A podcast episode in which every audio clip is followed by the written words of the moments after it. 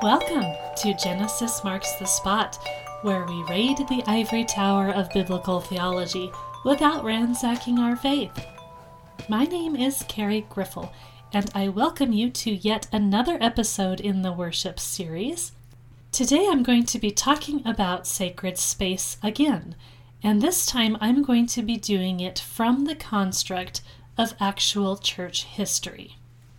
Now, of course, I do like to focus on biblical theology, and I try to keep the podcast mostly centered on biblical theology. But as I think you've noticed by now, I don't stay there entirely because I don't think it's healthy to try and do only one type of theology. I think we need to be able to examine church history and our current contexts as well in light of biblical theology, so we can't divorce those things entirely. And so, what I'm doing today is going beyond the biblical context, but I want to bring back those things into the biblical context and compare and contrast those things so that we can see where they're coming from. Because if we don't understand the biblical context of these things, if we don't understand what sacred space even is in the construct of the Bible, then we're not going to really be able to understand the concept from our daily lives today. Now, that being said, today is going to be an episode where I really kind of stretch that into history and our modern context. And also, I will announce that I am going to be doing a new YouTube show. This won't be on my Genesis Marks the Spot YouTube channel, it will be on a different channel because I have partnered with the YouTube channel Faith Unaltered, and they will be hosting my show on their channel and I kind of decided to do this because what I'm doing there is slightly different than what I'm doing on my podcast, but it definitely stems from what I'm doing on Genesis Marks the Spot. In my podcast, I am trying to look at biblical theology and use it in a practical way. And I'm trying to look at the Bible with critical thinking and trying to open our minds to various types of perspectives that are valid options, right? And in my new show on YouTube, I am going to be trying to focus a little bit more on church history and on our current church contexts. So I'm going to be using the same type of approach that I use in my podcast and applying it to historical theology, systematic theology, and through our practical lives as Christian believers. The show is going to be called Pilgrims in a Holy Land.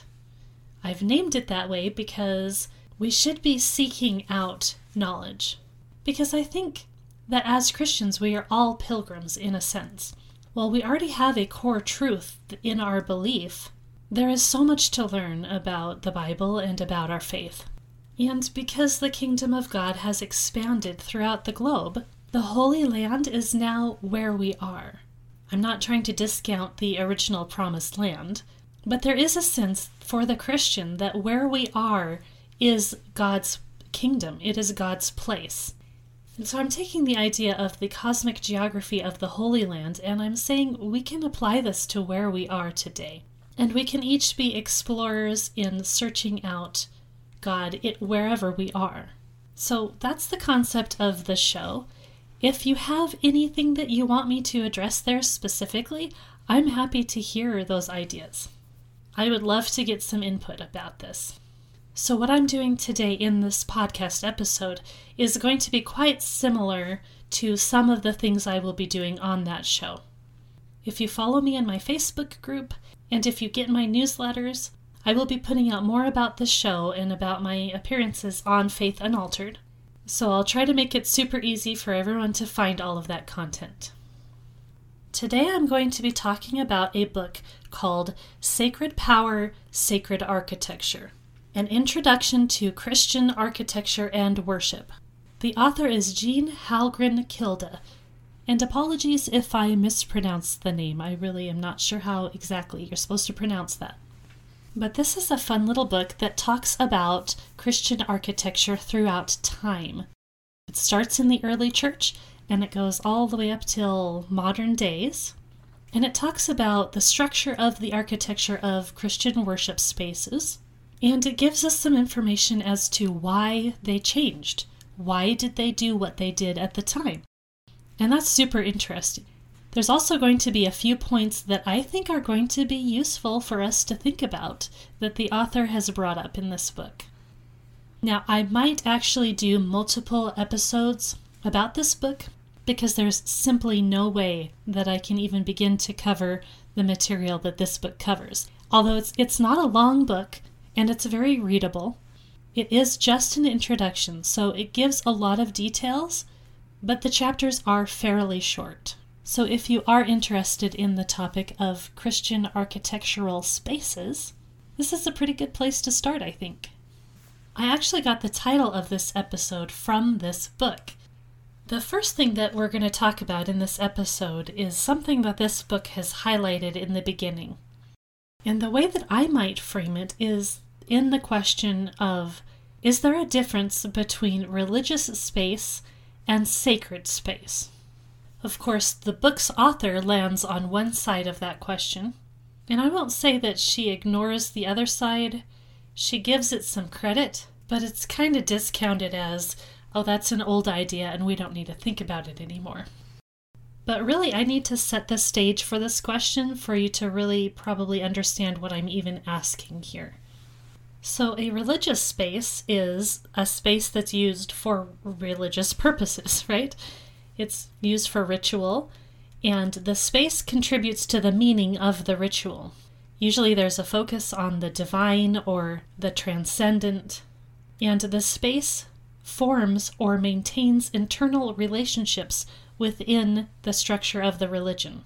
So there's hierarchy, there's community, there's objectives, and things like that that are involved in the space. So sacred space is going to be, at minimum, a subset of religious space.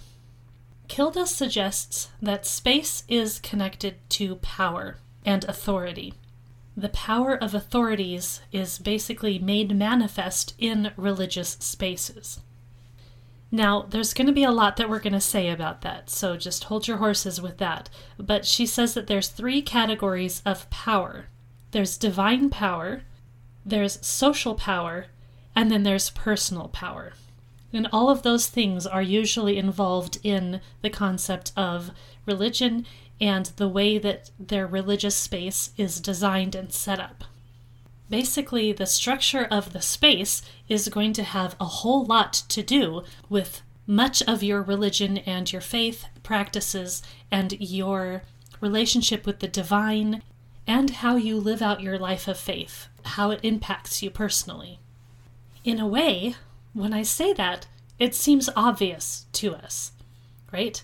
Each of us is in a particular tradition or situation, and the way we interact with religious space, the way our religious space is set up, if we have one, it's really very integrally connected to how our religious faith is in general and why it's different than other religious faiths.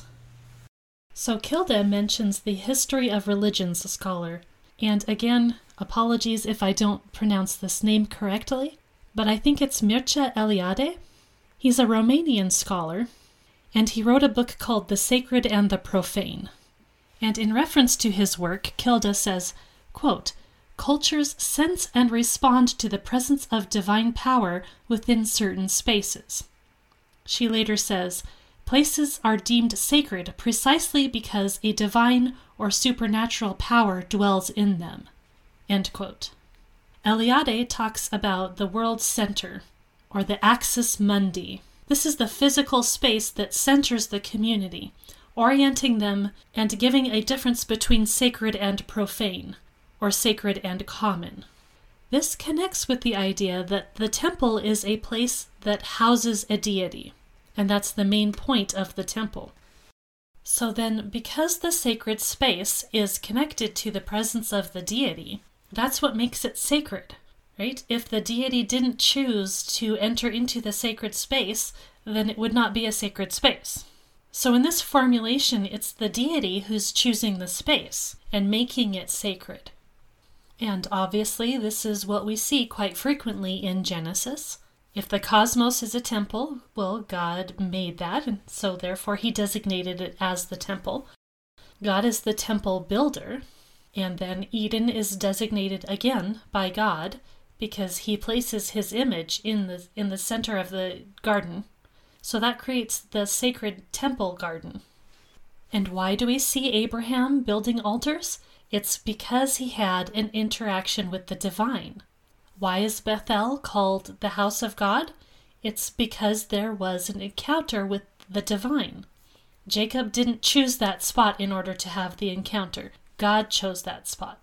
So it is the presence of God that is creating the sacredness of that space. We might say that the opposite of that was the Tower of Babel.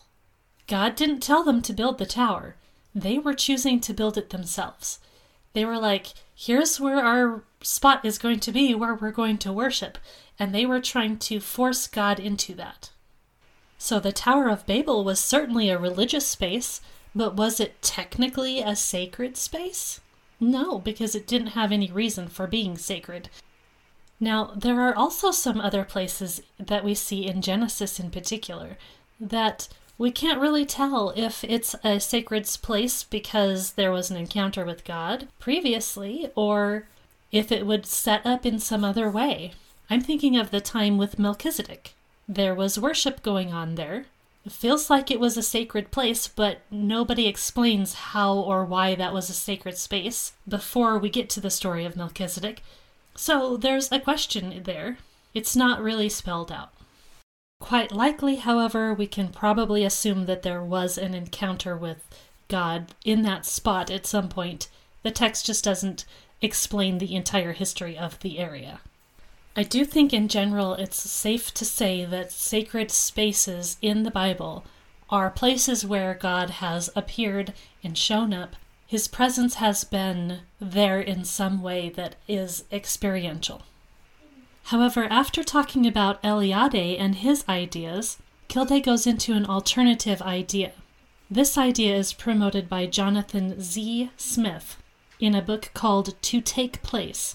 And Smith is an expert on ancient Jewish and early Christian religion. And it's interesting because he talks about how various types of sacred space had various meanings. And Smith's idea is that sacred space is socially created, that societies create the meaning that is ascribed to sacred space. Of course, as Christians, we tend to look at these ideas and we go, that's silly, that's not what the Bible says at all. But hang with me here because there's some reasons we might want to explore this idea, and to good purpose, I think. Part of this is going to connect to the question I asked earlier as to if religious space and sacred space are one in the same every time, or if there could be a distinction between those two things. Or it could be that we just need to nuance our thoughts about what sacred space is what it does, how it's established, and there's also the fact that things do tend to work a little bit differently on this side of the cross. Okay, so let's take this idea of social power and structure influencing sacred space and even possibly creating it. Now, I don't know what your reaction is to the use of the word power in this book and as I'm presenting this for a lot of us, that word is going to have some negative associations. Like, oh, power is a bad thing. We don't want people to have power. Power is a negative thing because we're associating the word power with an idea that it's involved with control and tyranny. So if you're thinking of power as something that is often misused, that is used poorly, that often stems from bad motivations, then you're going to read this book or you're going to hear what I'm talking about and you're going to think, that's not a good thing. We don't like that. And for all I know, the author of this book might have those associations in mind as well. This idea that religion is something to control the masses with, right? Well, we don't have to take it that way, though. Power doesn't have to be a negative thing. In fact, I would say it's kind of necessary to human existence. Power can be associated with right management, with the authority to make things correct in your zone of influence. if you didn't have power, you wouldn't be able to do things, right? So, power is kind of a necessary thing. It's just the manifestation of creating order or being able to do something. The abuse of power is a bad thing, but power used correctly is a good thing. This book gives three categories of power, as I said before. You have divine power, and that's the manifestation of God's power in the world. We have social power, and social power is what creates organization of a society. This is why we have hierarchies. We have authorities over us for various purposes, either leaders or teachers who know something that can be taught to other people. And then you also have personal power, which is the feeling of spiritual empowerment that a believer can get with the intersection of the divine with the believer's life. From the perspective of somebody within a faith community, you want all three of those things going on. You want all three of those to be able to manifest their power.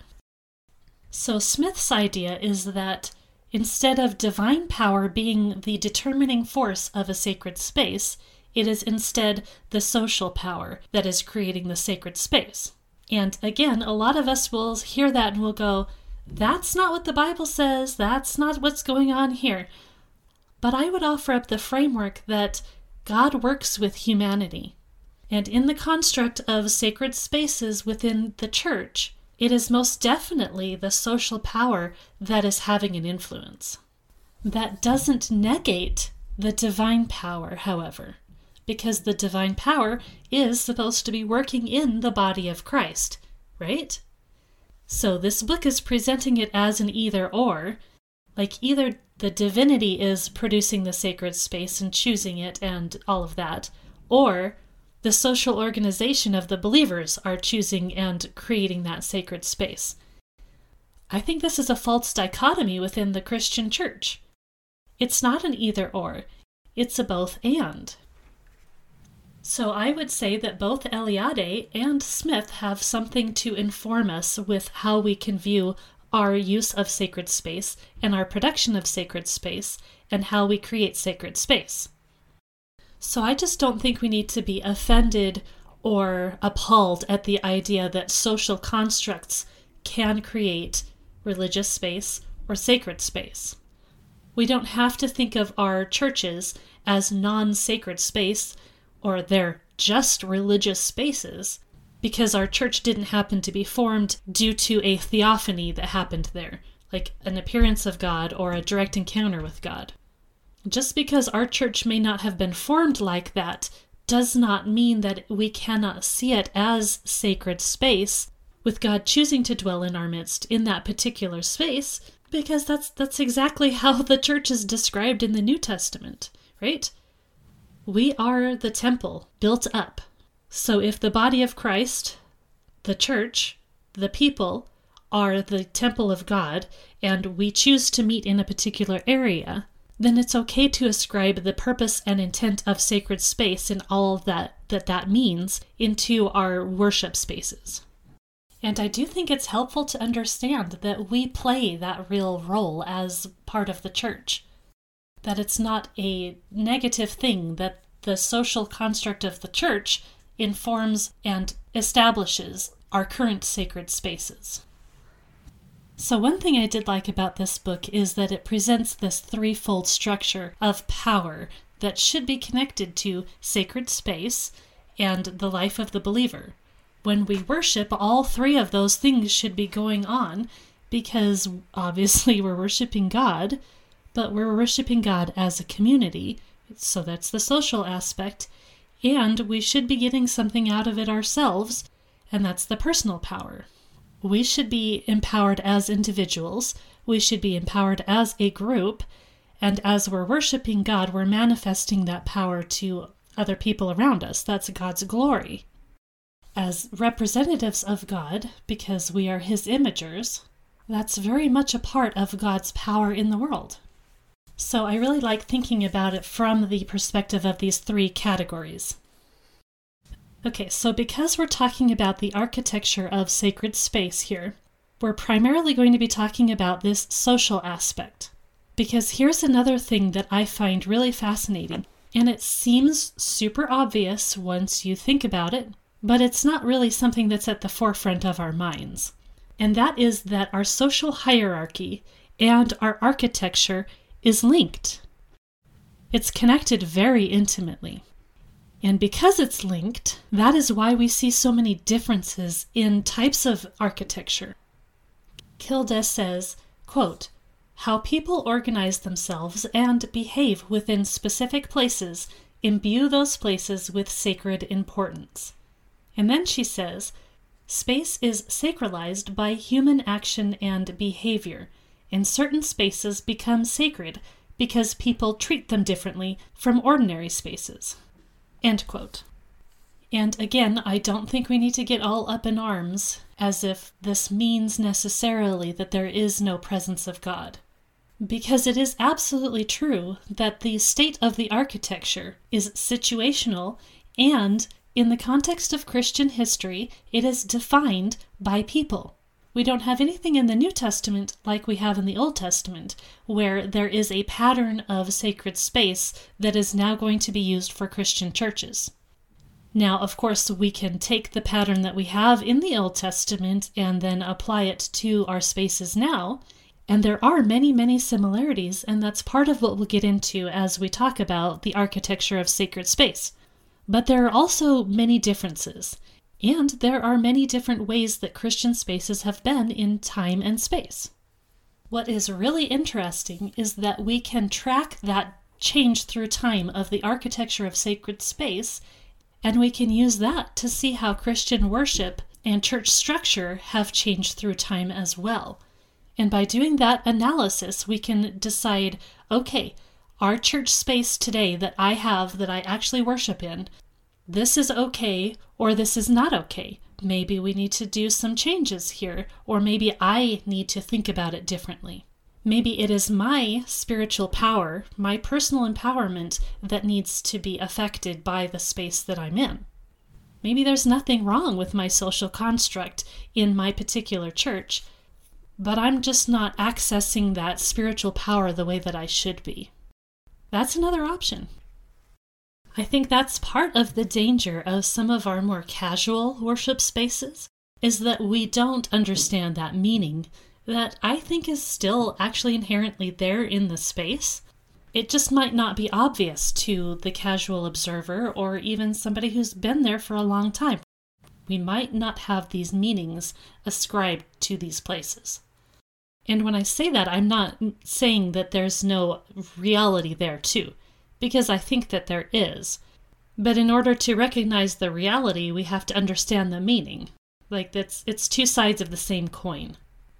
Just because a reality is there doesn't mean that you're going to understand that reality, right? So you have to have the meaning there. If you don't, if it's not living in your mind, you're not really going to be accessing that reality. It might still apply to your life and influence you, it's going to be a whole lot better if you understand what's going on, though. Okay, so let's think about the different kinds of spaces that we use for worship as Christians.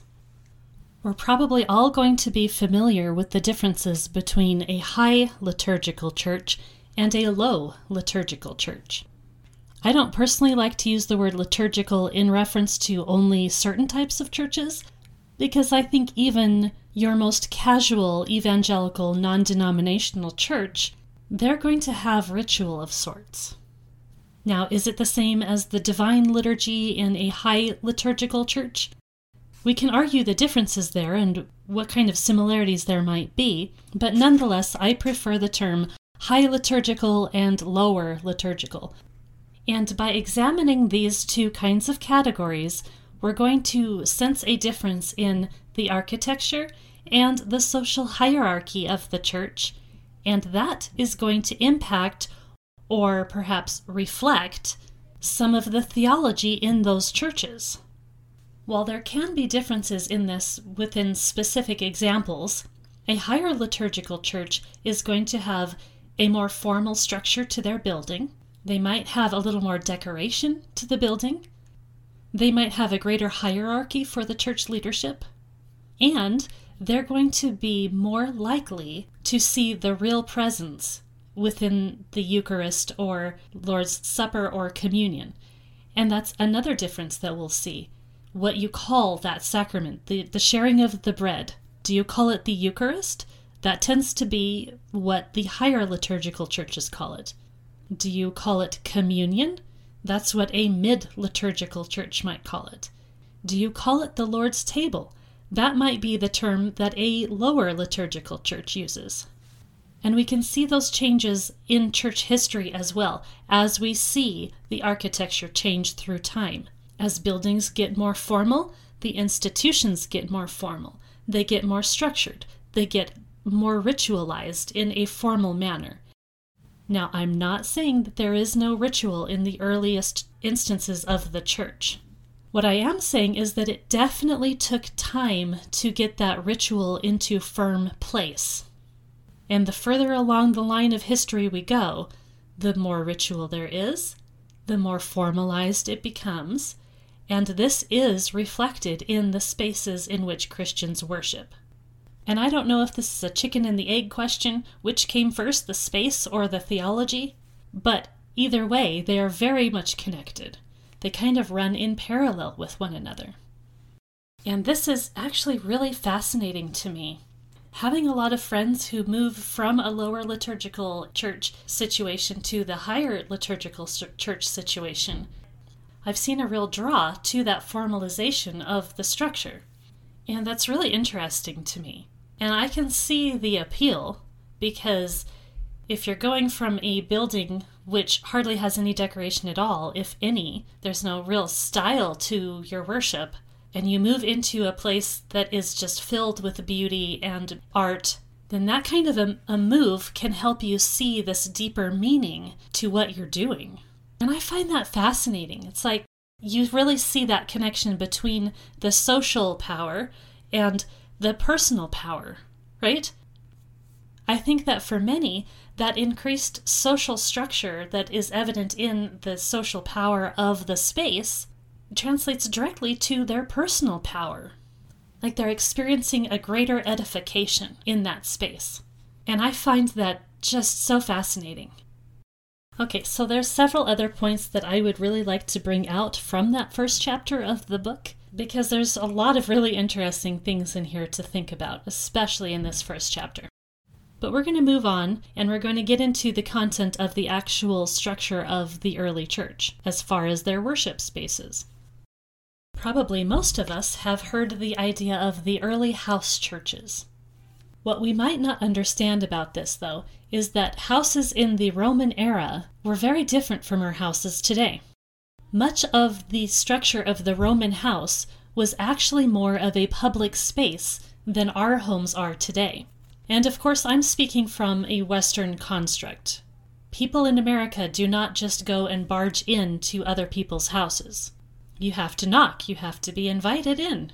Even vampires need to be invited in. Roman houses did have personal spaces, but there was a large portion of the house that was actually considered to be public space. And when you consider the idea that hospitality was super important to the people at the time, this makes a little more sense. If we can understand that people were expected to take others in and that this was just part of their culture, then we can see how their houses were actually not the private spaces that we might see them as today. So, because a house was a public space, it was actually not uncommon for Romans to have religious time within their homes. This wasn't a uniquely Christian thing. For the Romans, there were many areas and situations of worship. Of course, you had the temples, and that was a higher form of worship. And the closer you were to the idol in the temple or the venerated artifact in the temple, the stronger your connection to the divine would be there. So that's very similar to the Jewish temple. But there were also smaller areas of worship around. There were chapels and sanctuaries. You could rent rooms. In some places, there would be Jewish synagogues and prayer halls as well. Sometimes they would take a private home that was no longer in use and they would renovate it. And at other times, they would meet in the private home of a patron. There would be shared meals, there would be veneration of images or statues, there would be prayer, and they also had open air worship. And the idea of a shared meal as a center part of worship service was very common at the time, especially with the idea of hospitality. So here we have the agape meal or the love feast. Again, this wasn't a strictly Christian activity, but the Christians replaced the carousing and wild drinking with teaching and worship. These were often potlucks where people would bring food to share with others. And interestingly, later, when the shared meal kind of dropped out of the picture in the more formal spaces of worship, instead of people bringing food as an offering, this is when they would bring alms. They would bring the money that they would have spent on the food as an offering to the poor. So if we're wondering, man, in our churches, should we be doing a shared meal? Is it a real problem that we're not? Well, I personally think a shared meal is one of the best ways you can fellowship with one another. But it's also a really good idea to take what you would have spent on a shared meal and offer that to the poor. I find that a pretty neat way of doing the same thing but differently, right? So eventually, that shared meal was transformed into just the ritual of the Eucharist, as well as the giving of offerings financially or perhaps even in the form of clothing and other donated items. In some of the earliest formal structures of Christian worship, there are actually storerooms of clothing and food. So, this indicates that they served as a kind of distribution center, perhaps, so that poor people could come and get food and clothing. That reminds me a bit of what Cindy was talking about a couple weeks ago with that food packing plant seeming like a sacred place to her, that's very much like what was going on in the early church. Around the middle of the second century, which is about 150 AD, Justin Martyr wrote what we now call the First Apology of Justin Martyr. And this is a document that he wrote to the Roman Emperor, and it's very interesting because in it he explains some of the worship practices of Christians. So this was a little bit over a hundred years after Jesus lived. I'm going to read chapter 67 of this. Justin uses the word president to refer to the person presiding over the worship practice of the Christian. Today we would call that the priest or the pastor. Justin says, quote, and we afterwards continually remind each other of these things. And the wealthy among us help the needy, and we always keep together. And for all things wherewith we are supplied, we bless the Maker of all through his Son Jesus Christ, and through the Holy Ghost.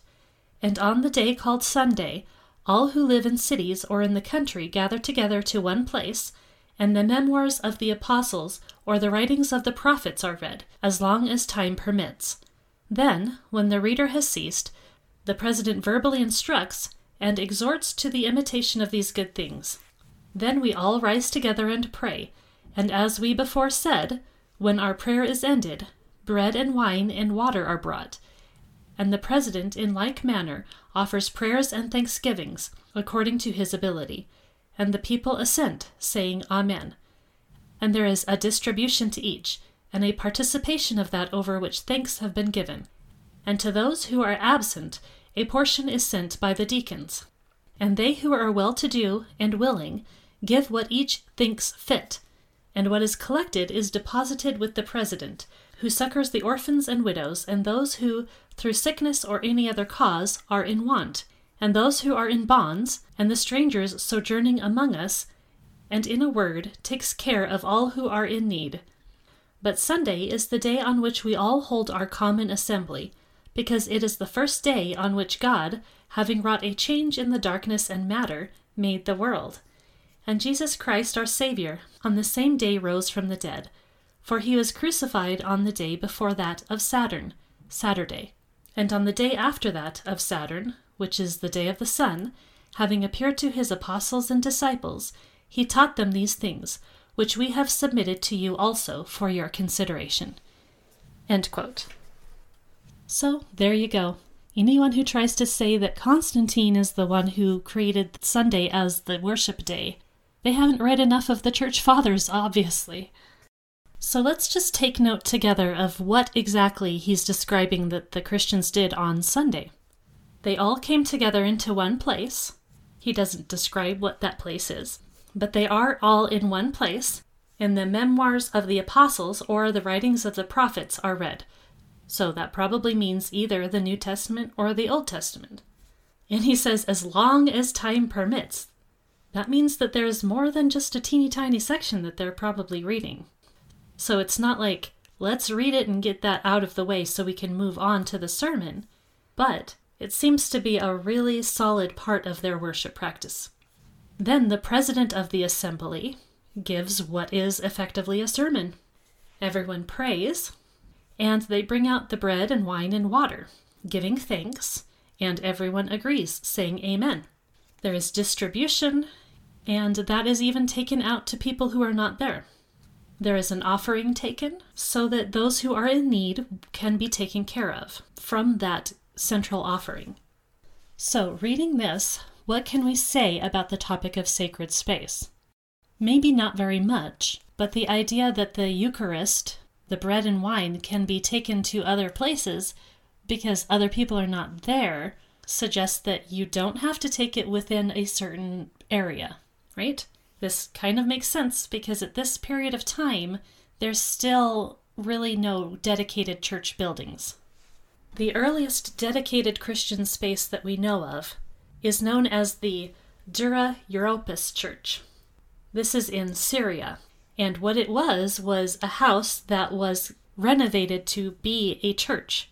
So it was no longer functioning as just a residence but it was functioning specifically as a Christian meeting house. And this was about 80 years after Justin Martyr was writing his first apology. And interestingly, this is also the time when the presider or the president is now called the overseer or the bishop or the priest. So again, we're seeing this confluence of space and clergy they kind of go hand in hand with the way that they are developing. I'm not saying that the terms priest and bishop weren't used previously to this, but it's interesting to me that Justin Martyr has a particular term for the one who is conducting the worship. And of course, he's writing to the Roman emperor, so maybe he's watering the term down, using a term that the emperor might understand better.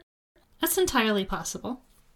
Anyway, if you want to read a little bit more about the Roman house and how it was designed, this book does give some information about the dining rooms that were probably the space that were the center of worship in the Roman house church, and all of the connections that that has to hospitality, and also the fact that women would have had a lot of power in these spaces.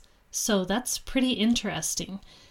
When things did move to more formal structures, it seems like some of that was lost for a time. The book has quite a lot of interesting things to say about the transition from house churches to more formal spaces, which again were those renovated homes. Usually, there would be a more rectangular space for people, so there would be no space for dining in the way that they were used to dining in and they started including a platform at one end. And this would be where the bishop or the priest or the presider would stand in, in the assembly. Kilde says, quote, The separation the platform created between the clergy and the ordinary worshippers indicate that Christianity was becoming increasingly institutionalized. End quote. Now, I recognize that those from more formal traditions don't really like the suggestion that it did take time for church practices to become more formalized. And this includes not only the spaces, but the ritual and the religious personnel. But as far as I can personally tell, there was development into those formal institutions. And I really have to say, it seems like there is a break between the formal practices and the context of the New Testament. And I want to point that out for people because I think we need to understand that there is a reason for some Christians today to suspect that these formal things and the institutions and the rituals that we have today, maybe they're not inspired or prescriptive for every Christian. We can say that it's natural that things changed and okay. And there's some other ways we can look at it, but I really want to bring out this idea that for some people, it's really fair to look at this like maybe the high liturgy isn't that prescriptive thing for the entire church for all of time. I think that's a very valid way to look at things because, as much as church history is very, very, extremely, exceptionally, did I say very? Very important for Christians today, and we cannot and should not discount it, and we need to take it very, very seriously. There are ways to look at it where we're asking what is prescriptive and what is not prescriptive. And remember, prescriptive is something that is laid down as law, right? This is what we have to do. If you're a Christian and if you're going to worship with Christians and if you're worshiping correctly like a Christian should, then you've got to do it this way and this way and this way. Well, if the High Liturgy didn't develop for a little bit of time, then it really is fair for people to say, I don't know if that's something that is inspired. I think that's fair. I really do. And I'm not trying to discount the people who are all in on the idea of the divine liturgy. I'm just trying to show that there are multiple sides here, and I think that they are valid sides. It's just how are you looking at what is prescriptive? And Again, I'm going to say very, very strongly Christian history is vital to us. We cannot ignore it. We need to take it seriously. But there are various ways that we can see what is prescriptive here. I would definitely say that the elements of the early church in the first few centuries and the way that they developed, I, I would say that they're biblical ways of worship I would say that they grew out of the New Testament practices, and we might say that they're a natural extension of them. But I think it's just as fair to say that they aren't necessarily the same as the New Testament practices. And the context changed. It changed pretty quickly, honestly. They were no longer in the biblical context. They just weren't. And you can see that it didn't take long for this to happen for the church to suddenly start prescribing things in different ways. So it was not a very long break, if if at all. So when I say there was a break, I don't mean that there was some massive change. I'm not saying that this disconnect means that we can just ignore it or say that they were making things up. That's an exceptionally bad idea to go that far. I know that some like to toss out the idea of tradition and I don't just follow tradition, I follow what the scripture says. But tossing out tradition as something that's unimportant is a horrible, horrible idea. The early church formulated our canon, they gave us our doctrine. They helped protect the church against heresy. And they grew the kingdom of God in so many great ways. So we can't just ignore the tradition or the historical church. We need it. The good thing about biblical theology is that it allows us to regain the context of the biblical authors so that we can analyze the practices and theology that developed. But even with doing that, there remain several ways that we can go from there, especially because there are things that only have tentative roots in Scripture or which won't be agreed upon to even have those roots. For some, the development of the church's practices are trustworthy. And I don't know if I'd say inspired, but maybe the next thing to it. And before you knee jerk react to that, think about how many Christians insist that you must believe in the doctrine of the Trinity to be Christian. Well, yes, I'd say that the Bible teaches what the doctrine teaches, but still, we say outright that people have to believe in the Trinity. This is something I disagree with because I think you can just use biblical language and never touch the word Trinity or formal doctrine of the Trinity, and you can still be a Christian. Now, I don't think you should teach against the Trinity. I think that it's a heresy to not believe in the Trinity, so don't get me wrong there. I think this is a problem with epistemology and teaching people about church history in the right way and teaching people enough about church history. That is a really big discrepancy in our church today. But at any case, if we are comfortable having or requiring belief in the Trinity, then it's really not much of a stretch to also say that the early church got a lot of other things correct too, right? So, one way of looking at this might be similar to how we can have so much confidence in the canon or in the Trinity. Because so many of these early practices lasted so long through time, we might be able to have confidence that they would have been stamped out, or forgotten at least, in the first thousand years if they hadn't been prescriptive for the church at large. So that's another way of thinking about it. Some people want to divorce themselves from things like the Roman Catholic Church, but the fact is, much of what is objected to lasted for centuries.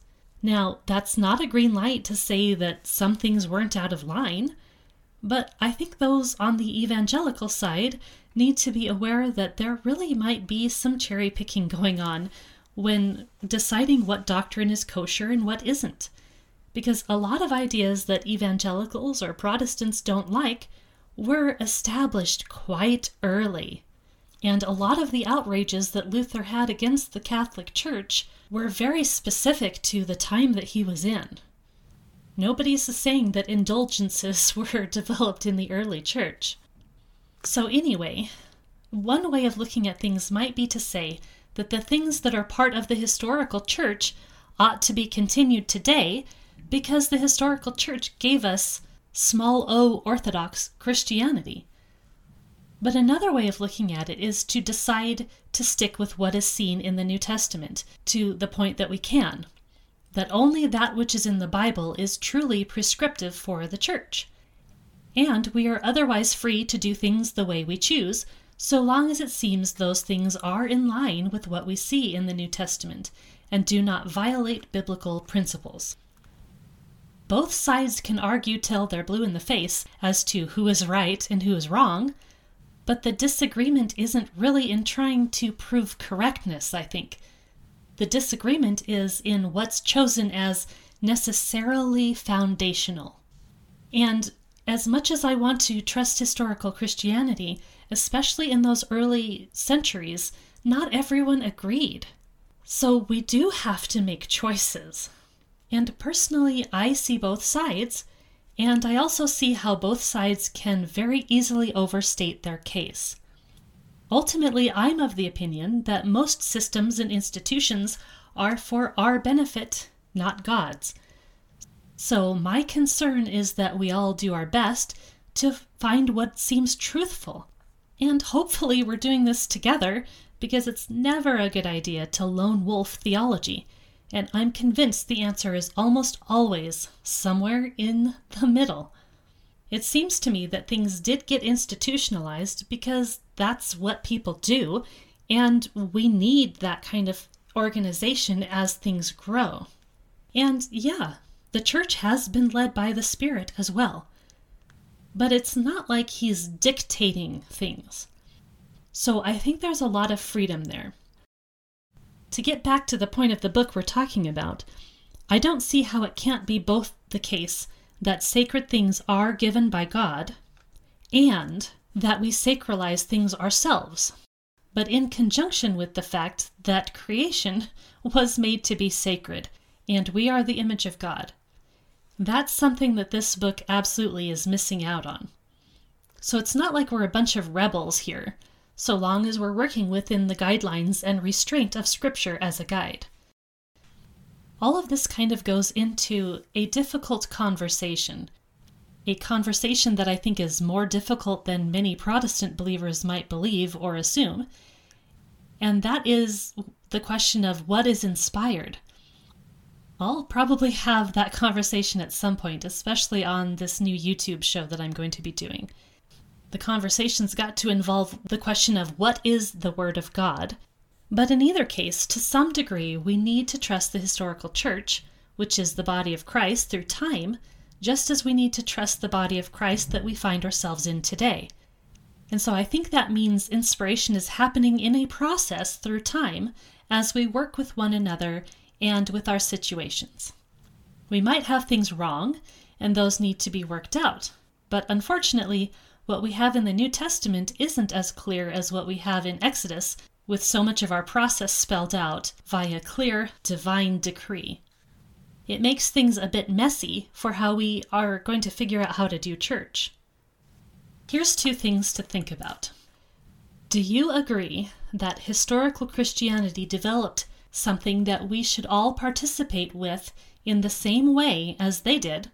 Like there's this idea that when we are in our worship places doing the same thing that they did, that it's not just us in our worship place, but it's also believers throughout time.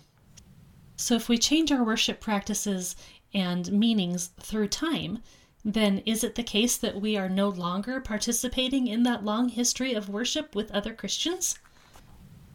Or the other question to consider is do you think that Jesus, or Jesus through his disciples in the early church, did not set up a prescriptive practice of particular organization?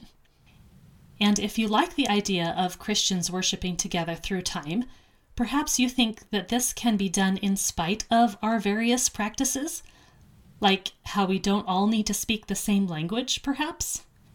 And that the unifying factor in our worship is who we are worshiping. Jesus is the unifying factor instead of the exact practices of what we're doing. I'm not here to give you an answer, but I'll say that I think it's a good idea to think about how the body of Christ, the church, can and is united in space and in time. I just think that's a super neat idea, and it seems like a reasonable reality to me. Now, of course, there's more options than the two things that I laid out there, but just some food for thought for you all. At any rate, I do have a little bit more to say about this book. It does mention how the rise of the bishops and the priest and the deacon in a more formalized atmosphere in actual constructed buildings for worship how those kind of cemented those positions of power into being. In addition, having an actual building that is not a home grants more reverence and also a greater level of control over the space. And there's more distinction of relationships within a space like that. For those who have listened to previous episodes, you might remember Cindy Beaver talking about how the catechumens would be excused before the deliverance of the Eucharist. In addition to that kind of separation, there was also separation of men and women, and sometimes there was separation by age. The closer you were to the pedestal of the bishop or the priest, the more honor you had in the assembly. This was also the time when they began to have a special place built for baptisms. And interestingly enough, in the earliest examples we have, it's that space of for the baptisms that is m- much more highly decorated than the sanctuary space. Now, it could be that they just hadn't gotten around to decorating the sanctuary space before they had to abandon it. But it could also be the case that the baptismal area was the place that was a little bit more personal and a little bit more focused on that personal spiritual power that you are going to be receiving through what was going on there. It might sound like the divide between the clergy and the lay people was really, really wide here, and so there was less spiritual empowerment for the individual. However, personal spiritual power was also very important for the time, and we can see this through other ways. Iconography and the baptistry are two ways that we can see this. And we also need to take note that just because there is a distinction between clergy and the laity, we shouldn't put bad motives to that, right? Because we do have those distinctions in the New Testament and in the Old Testament. There was definitely a hierarchy, and there always has been throughout Scripture. So the fact that these spaces are designed in a way that it seems like that's being enhanced, that's not necessarily a bad thing, but it's something to think about as far as how much of that distance and separation is good and how can we see that, you know? Sometimes we get a bit too nitpicky about other people's traditions and we say, aha, you have too much of that separation, or we say, no, you don't have enough. And you know what? There's some sort of middle ground that we all have to find there, no matter what kind of a church you go to, I think. At any rate, the book goes into the story of Constantine and the growth of Christianity as it becomes a state religion. And this is super interesting because suddenly the church now has a whole lot more money in order to build buildings or to renovate old buildings. It did both at the time, and that makes sense because at the time of Constantine there was so much building in places like Rome that there wasn't a whole lot of space in order to build new churches in central areas. During the time of Constantine, the church began building what were called basilicas, and a basilica was a pre existing kind of architecture. The church was building them for worship, but it also demonstrated the power of the emperor and his association with Christianity. So there were social and political and religious agendas all wrapped up into this building. Frequently, they were political locations. The churches were in proximity with palaces, and sometimes they were memorials of Christian sites. For instance, there was the Temple of Aphrodite, which they thought was built on the entombment spot of Jesus. They destroyed that in order to build the Church of the Holy Sepulchre. What's interesting in this book is that it brings up the idea that because Constantine supported the bodily resurrection of Jesus, which was as opposed to the Gnostic and Arian views that were rampant at the time, because Constantine supported the bodily resurrection and he was building these sites on places like the entombment of Jesus and bringing to light the idea that Jesus was a real human who lived on earth and who died and was resurrected and confirming that whole reality of the story of Jesus as a real human. The building of sites like the Church of the Holy Sepulchre really instilled in people's minds that, yes, this was a real reality, and that it's not that Jesus was only appearing to be human or something of that nature. But at any rate, a basilica was associated with the emperor court. They have the kind of church structure that we often think of here in the West, where it's longitudinal. You have the narthex to the nave, and perhaps a semicircular area in the front. And part of the design of this church is that you enter the church and you journey towards the front of the church. And this was also connected with the idea of journeying to Jerusalem. So there's a symbolic structure to the church. That is, of course, very similar to the tabernacle and temple design of the Jews in the Old Testament. In her book, Kilde says, quote, The physical emphasis on the approach achieved by the basilica emerged as the perfect architectural metonym or metaphor for the Christian life, a long journey towards God. Now, you can see how some people do not actually like this symbolism, as we are already united to Christ as Christians. Of course, the awe and beauty of these amazing buildings really do inspire a certain kind of feeling of reverence and also insignificance. And it's very emotional which I find it interesting because I've heard some Eastern Orthodox say that Protestant services are too focused on emotion in worship practice. But it's sometimes it's hard to take that seriously as an argument when all of this awe-inspiring beauty in architecture and art definitely are designed specifically to pull on one's emotions. That is not necessarily a bad thing, but it should be an obvious thing to us, right? We should be willing participants of that pull. So, in the basilica, the hierarchy was very clear and very strong. There was the procession to worship, and there was a special place for the emperor if he was in attendance.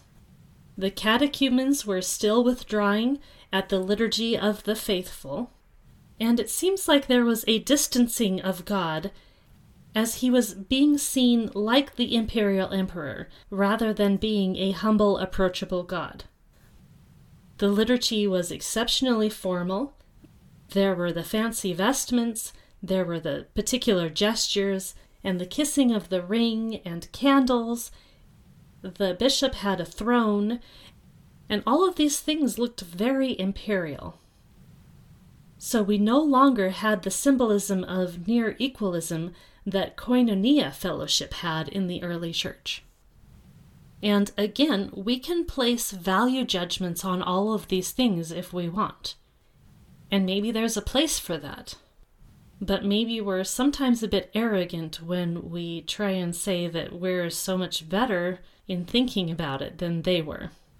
Because we have to remember the context of the time and how the placement of Christianity as a state religion grew it by exponential bounds. And again, we might have a conversation about if those followers were true followers or if they were just going along with the culture. But either way, the gospel was reaching people in ways that it hadn't previously.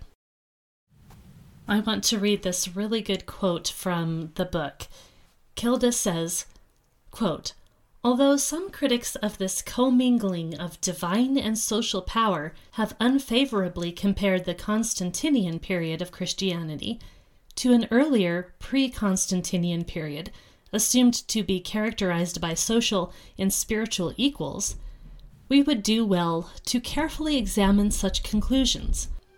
As we have seen, rank and hierarchy were apparent in the early Christian meetings though clearly not on this scale. Moreover, personal power plays an important role in Christian basilicas. Lay audiences participated in the procession, entering the church after the dignitaries. Indeed, it was the entrance of the laity that, in effect, transformed the building into a church. The assembly of the gathered faithful created the symbolic ecclesia. So it was very devotional. And all through this conversation, we want to keep in mind that all three types of power ought to be seen commingling. We really cannot remove a single one without creating some sort of real issue. We obviously need divine power at play. We need social power because we are a community, and this does require hierarchy. And we also need personal power necessary for the individual, but it also balances out the social power. The book gives really interesting descriptions between the longitudinal idea of the church architecture, which is a long rectangle, and the centrally planned buildings. A centrally planned building would be something like the Hagia Sophia in Constantinople. Rather than leading down a long path to the end, the Hagia Sophia leads the eye upwards, and there's a focus on the awe of the divine, and that's kind of like a temple idea. And along with these kinds of building structures, architecture became much more complex and experimental. But there was a great a bit of thought that went into every type of architecture and how it participated in the idea of worship for the believer there became a difference in the way Eastern churches and Western churches were designed. The Orthodox Church today has that Byzantine legacy. And again, that's the idea of the Hagia Sophia, the central planned building where the eye is drawn upwards. I'm going to give one more quote from this book because I think this is a fun inclusion, especially since Cindy has been bringing up a lot about orthodoxy. Kilde says, quote, Among the central features of Orthodox worship is the belief in the corporate character of the human relationship with God, part of the Byzantine world. Focus is less on the individual and more on the church as a community joined in worship. The Orthodox service is fully liturgical, and it is through liturgy that the worshiping community communicates with God. The church building is the site of this meeting, the place where heaven and earth come together. Indicating this meeting is the dome that commonly tops Orthodox sanctuaries, ringed by windows and painted with an image of Christ in glory. The dome is understood to be the locus of the divine within the meeting, the vault of heaven. End quote. That's a good place to stop when talking about this book. I might have to continue onward with it because it's so interesting to look at this idea of church history through the lens of architecture and what that means to the community at large. I think it's so easy for us to get locked into the way we do things and say that's the way it has to be. But at the same time, there is a strong pull for that historical reality that has been in place for so long. There was a super interesting question in the discussion group this week about what is essential in worship practice. If you could only choose a few things or one thing, would it be more essential to take the Eucharist or communion or the Lord's table? Or is it more essential to read the Bible and do things like that? I honestly don't really have a firm opinion on this because it's going to depend on how you view that history, how you view how things developed, what you think is prescriptive, and all of that kind of thing. It's a very complex question, to be honest. But I absolutely love the discussion. And I love seeing people coming together and talking about their various perspectives. It is so needed in today's world. We really, really need this. So, thank you so much to you guys who participate in my discussion group. It's so exciting to me, and I love to see it. And I hope it's edifying to you. I hope you find connections in ways that you didn't before and ideas that you didn't before and I'm really grateful for the support.